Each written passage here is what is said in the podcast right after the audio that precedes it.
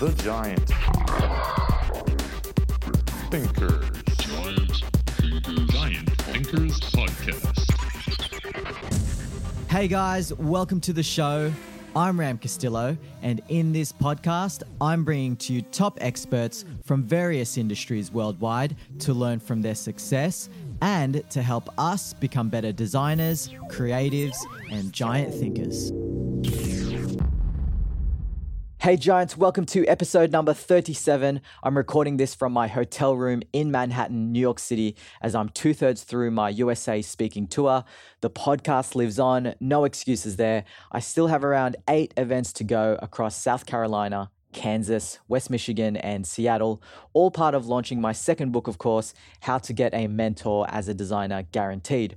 If you're struggling to get a mentor, this book was written for you. You can grab it at gettingamentor.com. It's available in paperback, ebook, and audiobook versions. Another quick announcement if you're a Snapchat or Instagram stories user, I'm doing my very best to document my day to day journey on those platforms. So if you'd like a sneak peek into my travels, you can add me on my handle, The Giant Thinker. Now, to introduce today's guest, she is the Executive Director of AIGA, the American Professional Association for Design. She is known for her passion and ability to bring big ideas to big audiences through her hybrid capabilities as an experienced designer, educator, and practicing innovator. But as you'll hear in this interview, she encompasses all those things and more. Some of the topics we spoke about include advice to those struggling to find meaning and fulfillment in their design career, how to deal with fear, ways to improve diversity and inclusion, and the number one question that has helped her innovate.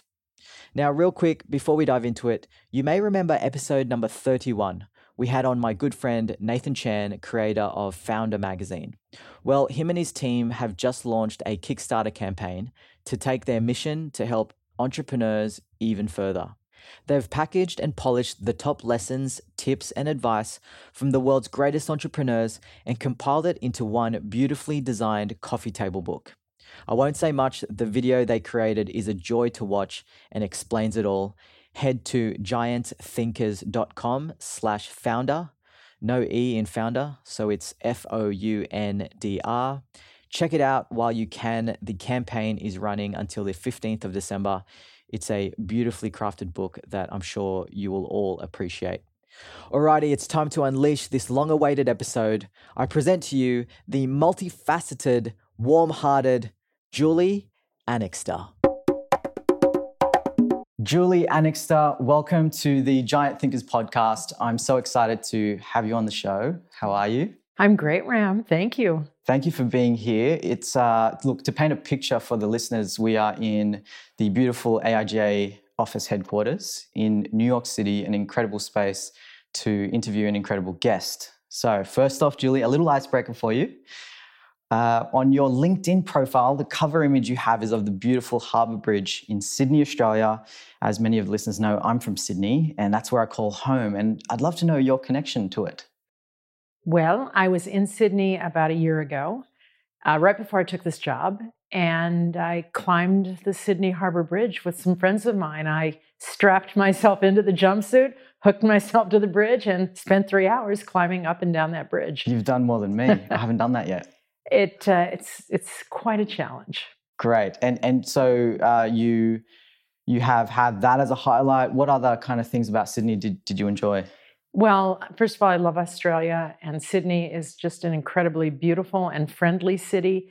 And last September, when I was there, there was so much innovation going on. I went to a couple of the banks, I went to the stock exchange, I met with a lot of people who are really helping the helping pivot the Australian economy. And it was very exciting. Amazing. We're going to have to certainly uh, chat more about that off air. um, so, for the listeners, Julie, where would you say your expertise lies? Well, I'm a hybrid. Mm. And I like to think of myself as somebody who likes bringing big ideas to big audiences in a way that is fresh and compelling and actionable. And so I've got a little bit of designer, educator, innovator, and communicator in me. Love that. And in terms of your childhood, how did you grow up? Was there uh, a certain thing uh, or, or, place or, or, group of people that influenced that? Well, I think I'm a testament to growing up in a creative household makes you want to be around creative people for the rest of your life. My mother was an artist and a dancer, and my father was an entrepreneur. And let's just say our house rocked, it just Amazing. rocked. The dance company was there on frequent occasions. My mother painted in the basement. Um, you know, there was a lot of creative energy flowing through my house. What city was that? Just outside of Chicago. Oh, very cool. All right. I've not been to Chicago yet, but uh, oh, hopefully I get to, to swing by it's, there. You know, they call it uh, the second city, but it really, I think, is the first city of great architecture. It's gorgeous. Amazing. And when you stepped into this role now, AIGA's executive director, uh, you know, the baton passed down from your predecessor, Rick Grefé, uh, we've had on the podcast as well here, um, and he had been in your shoes for 20 years. What were some thoughts in your mind uh, that you were going through and some feelings uh, when that all started? Because it's been almost a year now. Well, uh, first of all, I feel very blessed and honored to be in this role. It's an incredible privilege to serve the design community. And I think the two um, probably predominant emotions I had were um, excitement and um, and fear. You know, being overwhelmed because it was such a giant. It is such a giant opportunity. But um, my passion for designers and design has kind of uh, been grounding. Mm, and I'm almost feeling like, as the, the listeners are hearing your answer with that, I mean, I'm halfway through my tour as I'm recording this, and a lot of the uh, Q and A, the questions that I get during Q and A, have been around overcoming that fear. Um, any advice for taking that next leap, or even from a mindset shift point of view? Well, I think that's why I brought it up because I think fear is real. It's you know, it's a phenomenon. It's a biological, psychological, emotional phenomenon, and it's all it's always accompanied um, risk taking. You can't take a risk and not be afraid. Uh, by definition, you're dead if, if you're not afraid. Um, I believe in, you know, it's sort of a, it's almost um, a cliche, but it's actually, I think, true is um, feel your fear and take it with you. Um, one of my mentors, yeah, I know you're into mentoring, one of my mentors, Stuart Heller, um, who's done a lot of a lot of karate and martial arts. He's a black belt, double black belt, says a warrior is not afraid to be afraid. Mm. And I think, honestly, fear is an incredibly um, empowering emotion. In your role as a leader, mm. uh, you've had a few roles in that, um, in, in, in various leadership positions. And what would you say you're trying to achieve as a leader? Hmm. It's really simple. Um, the design discipline is um, going through tremendous change, and it probably will continue to for the rest of our lifetimes. I simply want um, to help designers succeed. I want to help designers navigate the world as it is and as it's becoming. And I don't want to do that by myself. There's no way I could. I want to work with the incredible leadership team that's part of um, the, the generations of designers and design leaders that AIGA represents really want to help other designers. And so my job, our job here is to make that easy. Fantastic. Any advice to people who are struggling to find meaning and fulfillment in their design career path? Yeah. Do something else. Do mm. something that turns you on. I mean, you know, the thing about designers is that we love, and I'll say we here because I've done a fair amount of um, experience design, you know, we love doing creative work. So if your work as a designer is not turning you on, do something outside of work, find different work, find a passion project. And honestly, it's the reason a lot of people come to AIGA chapters is to create with other people things that they can't do in their day job. I mean, just by the nature of work itself, right? You're working for clients. You have to serve their their needs and their their goals.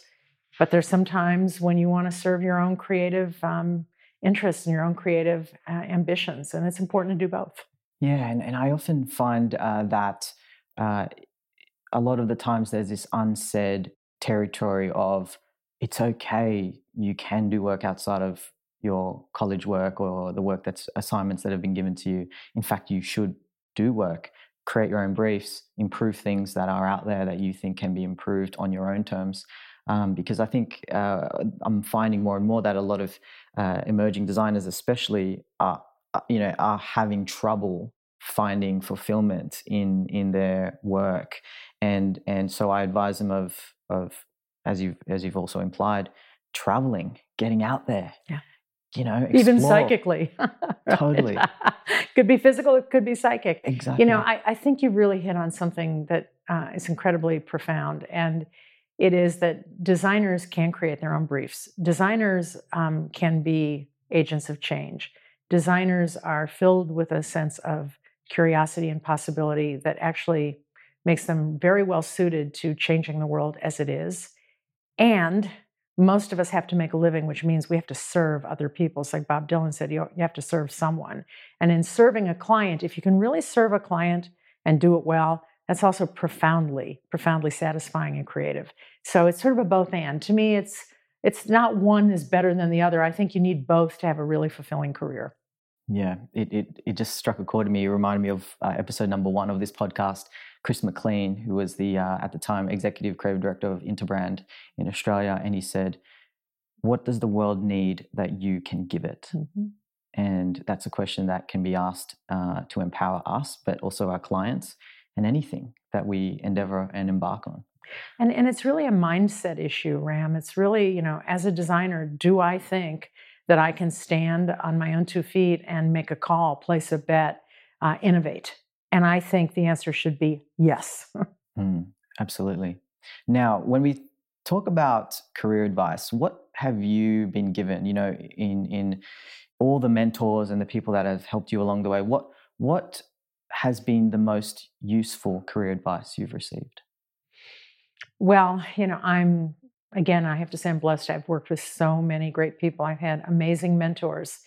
Um, you know, uh, there are one of my favorites, uh, favorite questions, which one of my mentors shared with me a decade or so ago, is my favorite question. It's what's missing? Mm. What's missing? Because it doesn't imply that something is bad or wrong, but there might be something missing that you could add to the mix. Um, you know, Tom Peters, uh, at, at, the time I worked with him, was you know really traveling all over the world, talking about innovation and and um, business and and making business technicolor used to say don't do anything that anybody else is doing. Mm. you know be original. So in that space there's that theme of adaptability. You have actually uh, had uh, many different uh, industries under your belt from education to the military to nonprofit and healthcare you know being exposed to those industries um, how do you think uh, designers can be more agile and flexible and adapt um, when the, you know some of them are in, in the mindset of uh, you know I, i'm not guaranteed a job or i, I don't have the skill set or um, the world's moving so fast with this innovation that where where does my role fit like what do you advise them in terms of adapting well i'd say first of all you know honor the fact that it's hard because mm. it is hard at times to adapt and change, and the world is um, throwing us a lot of curveballs. You know, uh, changing so rapidly. It's almost again another cliche, but I think I've always used two things to kind of help me move from sector to sector, from job to job, from opportunity to opportunity. And one is just profound curiosity about what's over there, the other, the client, what's on the other side of the table, the problem, the opportunity, and, and worrying less about myself and just being more interested in what was over there, but maybe coupled with a sense that I could figure it out. Hmm. And I think most designers can figure it out. I think most designers are endlessly, endlessly um, imaginative. You hit the nail on the head. I absolutely agree.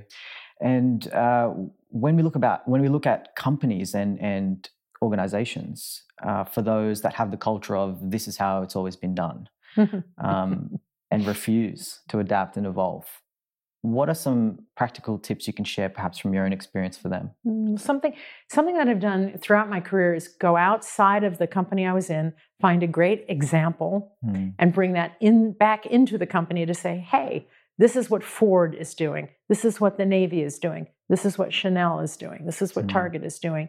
And use just use the um, example of another powerful institution or brand to give credence to an idea that so it didn't have to be my idea and i wasn't having to fight for my idea it was showing what somebody else did and, sort of showing some evidence Proof of concept right there. proof of concept Hmm. absolutely When we look at diversity and inclusion, and it's a topic that we're both very passionate about, what daily changes would you suggest uh, we can all make in our professional environments or even in our interactions when we move towards that? I think the most important thing is to be surrounded by diverse people. You know, there's it's it's one thing to espouse and um, and uh, and try to move towards diversity. It's another thing to actually have a diverse team or a diverse jury or a diverse uh, lineup of speakers or a diverse faculty. Diversity itself is important, and the, the fastest way, diversity of human beings Mm. and perspectives that diverse human beings bring is incredibly important. And you can only get there by having it in the room. It's funny you say that. I, I had a conversation with a, a girl who wanted an internship at this company I was working for, uh, and she was Brazilian. She'd been living in Australia for a couple of years, and she was uh, explaining to me that she felt insecure about her accent, and I said, "That's that's not something that is a weakness. That's a that's a huge benefit because companies are wanting to hire." Different people from different places and if we all hired the same same then we'd get the same solution.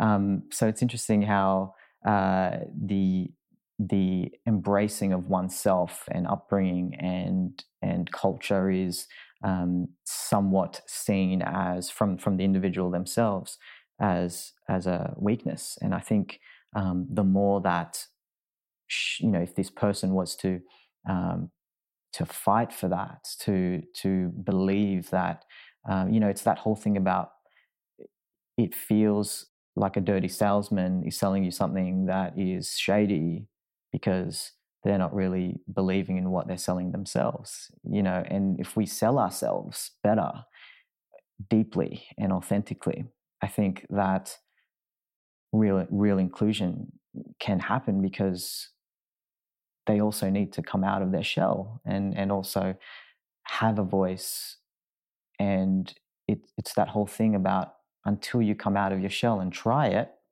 then you don't really know Oh, you've said so much. You know, um, I guess what I just would echo back to you is that, um, you know, self acceptance, Mm. you know, accepting ourselves for who we are and where we came from is kind of a, you know, it's the foundation for being able to go out into the world with strength and also with vulnerability.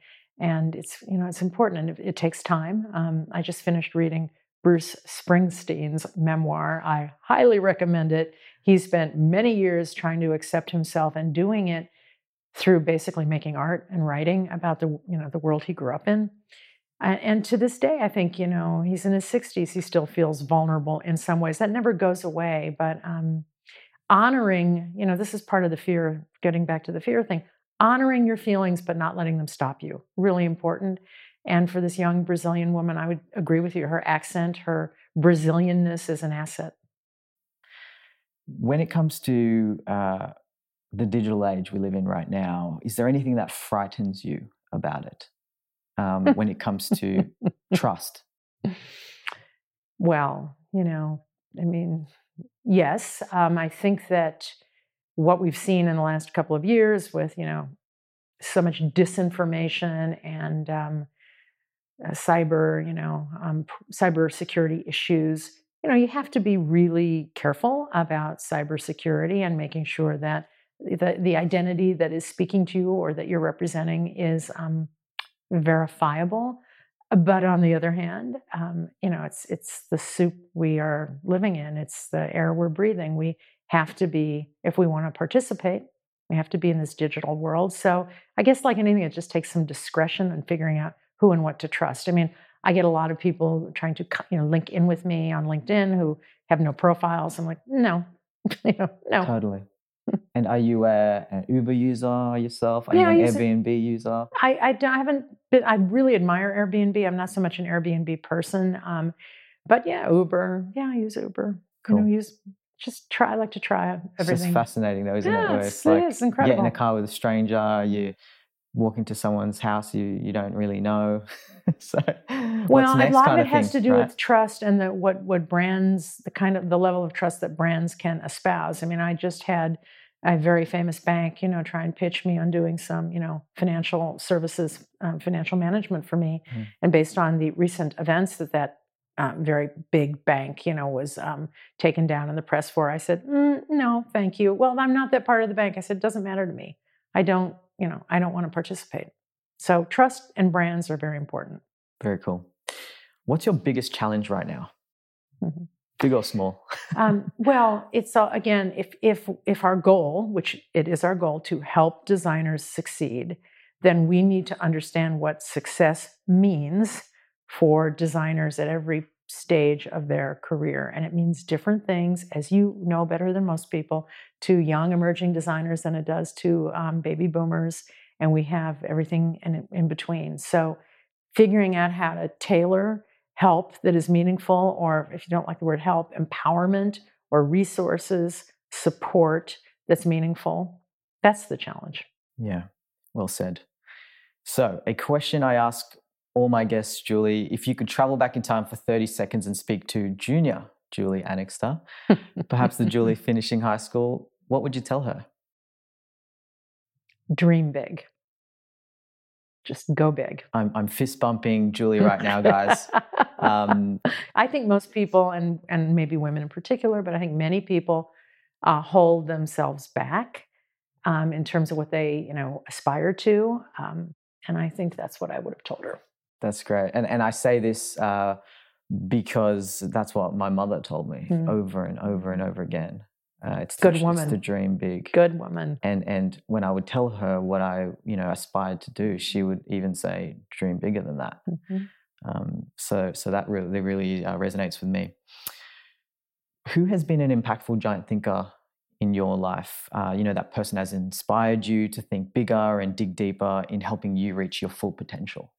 Well, you know, many people, I again, I have no hesitation to gravitate to really intense, really interesting, really complex, really creative people. I have been drawn like a moth to a flame all my life. And going back to my family, um, I'd have to say at this moment in time, I think of all the people who have been that giant thinker, I have to say my father.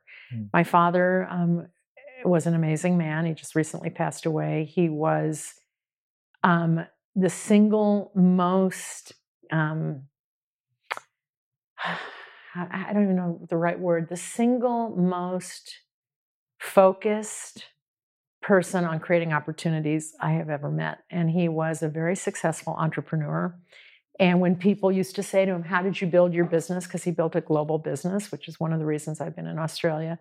He always said the same thing the entire time I was growing up. And he started a business with $20,000 that he borrowed half of from my grandmother and built it into a global company. Um, he used to say, by hiring people that were better than I was. And he meant it. And the other thing that my father and all the people that helped build his company um, did that I really admire is they evolved. And there's a lot of research that says, I shared this at the conference, that the way you uh, sustain business success or, or viability is you have to change at least your, your major line of business at least once. Now, AIGA has already done that in the hundred and plus years it's been in, in, in uh, alive, been in business, um, and we're gonna, you know, we're gonna keep changing. So, my father's um, ability to build something out of nothing is, you know, probably the thing that's had the greatest impact on me. I think that's why we are we. I wasn't super articulate, but I think you got it. No, I I was going to say, I think that's why we get along so well. Um, you said something there that really hit me, um, which is uh, hiring people that are better than you. Um, uh, for all the listeners who are potentially new to the Giant Thinkers podcast and the uh, the blog and everything around that, uh, the reason why I called it Giant Thinkers was because on my very first job after design college, I started in the mailroom at Ogilvy and Mather. and I got a welcome pack, and there was a red book by David Ogilvy. Mhm. I opened that up, and the first page I opened to was his quote uh, along the lines of If you hire people that are smaller than you are, you will be a company of dwarfs. Mhm. If you hire people that are bigger and better than you are, Mhm. you'll be a company of giants. Mhm. Uh, so thank you for sharing that. Your father is uh, an incredible human being, no Mhm. doubt. So, Julie, what's next for you and everything you're involved in uh, for the rest of the year and next? Well, we have a, you know, we have an, an ambition here at AIGA Ram to really um, elevate the way we're serving designers. And so the challenge is to figure out what that means specifically for different designers because it's not a one size fits all. And to really reimagine our ourselves as a platform that can serve designers 24 7 with things that they can't get anywhere else. Now, you know, you can get a lot from a lot of places and they're great. A lot of great places out there that support and help designers, and I salute all of them. We have something at AIGA, AIGA that is really unique. We have designers. We have 26,000 members and a much bigger community of former members and former board members and, and friends and, and fans and people who surround us. We have um, the human element. And most of those designers are incredibly generous and they want to help other designers. So we're working on a platform that's going to make that easier. Yeah, and I'm a I am in the thick of my second tour, and I can tell all the listeners now, a huge advocate for AIGA. I have visited over 30 chapters out of 70 plus, 70 plus. yeah. and uh, it's really like a family. Yeah, it is. It's It's, a incredible. community. It's a family, and I take zero credit for it. I mean, um, you know, oh, it has been growing for decades and decades. I was very blessed to step into it, and we really value it. And that's the exact thing that we want to strengthen is the community and its ability to stay connected. So amazing. And uh, to wrap up, Julie, uh, how can listeners get in touch with you online? It's so simple. My email address is Julie underscore Anixter, A N I X T E R, at AIGA.org, or I'm on Twitter uh, at Julie Anixter. Uh, you can find me, I'm, I'm on the at AIGA Design channel a lot. I'm pretty accessible and I'm, I like to talk to people. I really like to listen. Um, this has been lots of fun. Thank you so much for uh, coming over and, and making it happen. I'll, I'll look forward to, uh, to, to doing more with you. Yeah, this was such a treat, Julie. Thank you so much for your time. It's been a gift to talk with you, and I'm honored you were able to uh, have, hop on the show and, and uh, share your insights. Thank you so much. My pleasure. Thank you for tuning in, wonderful giants. I really appreciate your time listening to Julie share her bright mind and stories. A little teaser for you with our next guest. He is the Chief Creative Officer of Vayner Media, an advertising, marketing, and communications agency with over 800 employees and counting. We know a lot about Gary Vaynerchuk, but to hear from the CCO of Vayner is a rare gem. So rare, in fact, that this guest has never been interviewed on any podcast ever. So I'm honored to be the first, and I know you're going to really enjoy that one. Before you race off, there's something really, really important that I need you to all know about. Google and AIGA are pleased to announce the first annual design census, an open and collaborative resource for understanding the complex economic, social, and cultural factors shaping the design practice today. It's a free 15 minute survey and open to everyone. The goal is to empower the design community to take charge of its professional development and happiness. But the design census is only as good as its participants, which is why I'm reaching out to you, all of you giants, to take action and to spread the word to your peers as well. This data will help shape the future of our industry. Head to designcensus.org, that's design, C N S U S dot to make your voice matter. Thank you again for listening. Hit me up on social media if you have any questions at all or feedback. My handle is the Giant Thinker. That's a wrap, and I'll end with the words of Julie herself, who said that to adapt is to have profound curiosity paired with the confidence in believing that you can figure it out. Bye for now, and I'll catch you on the next episode.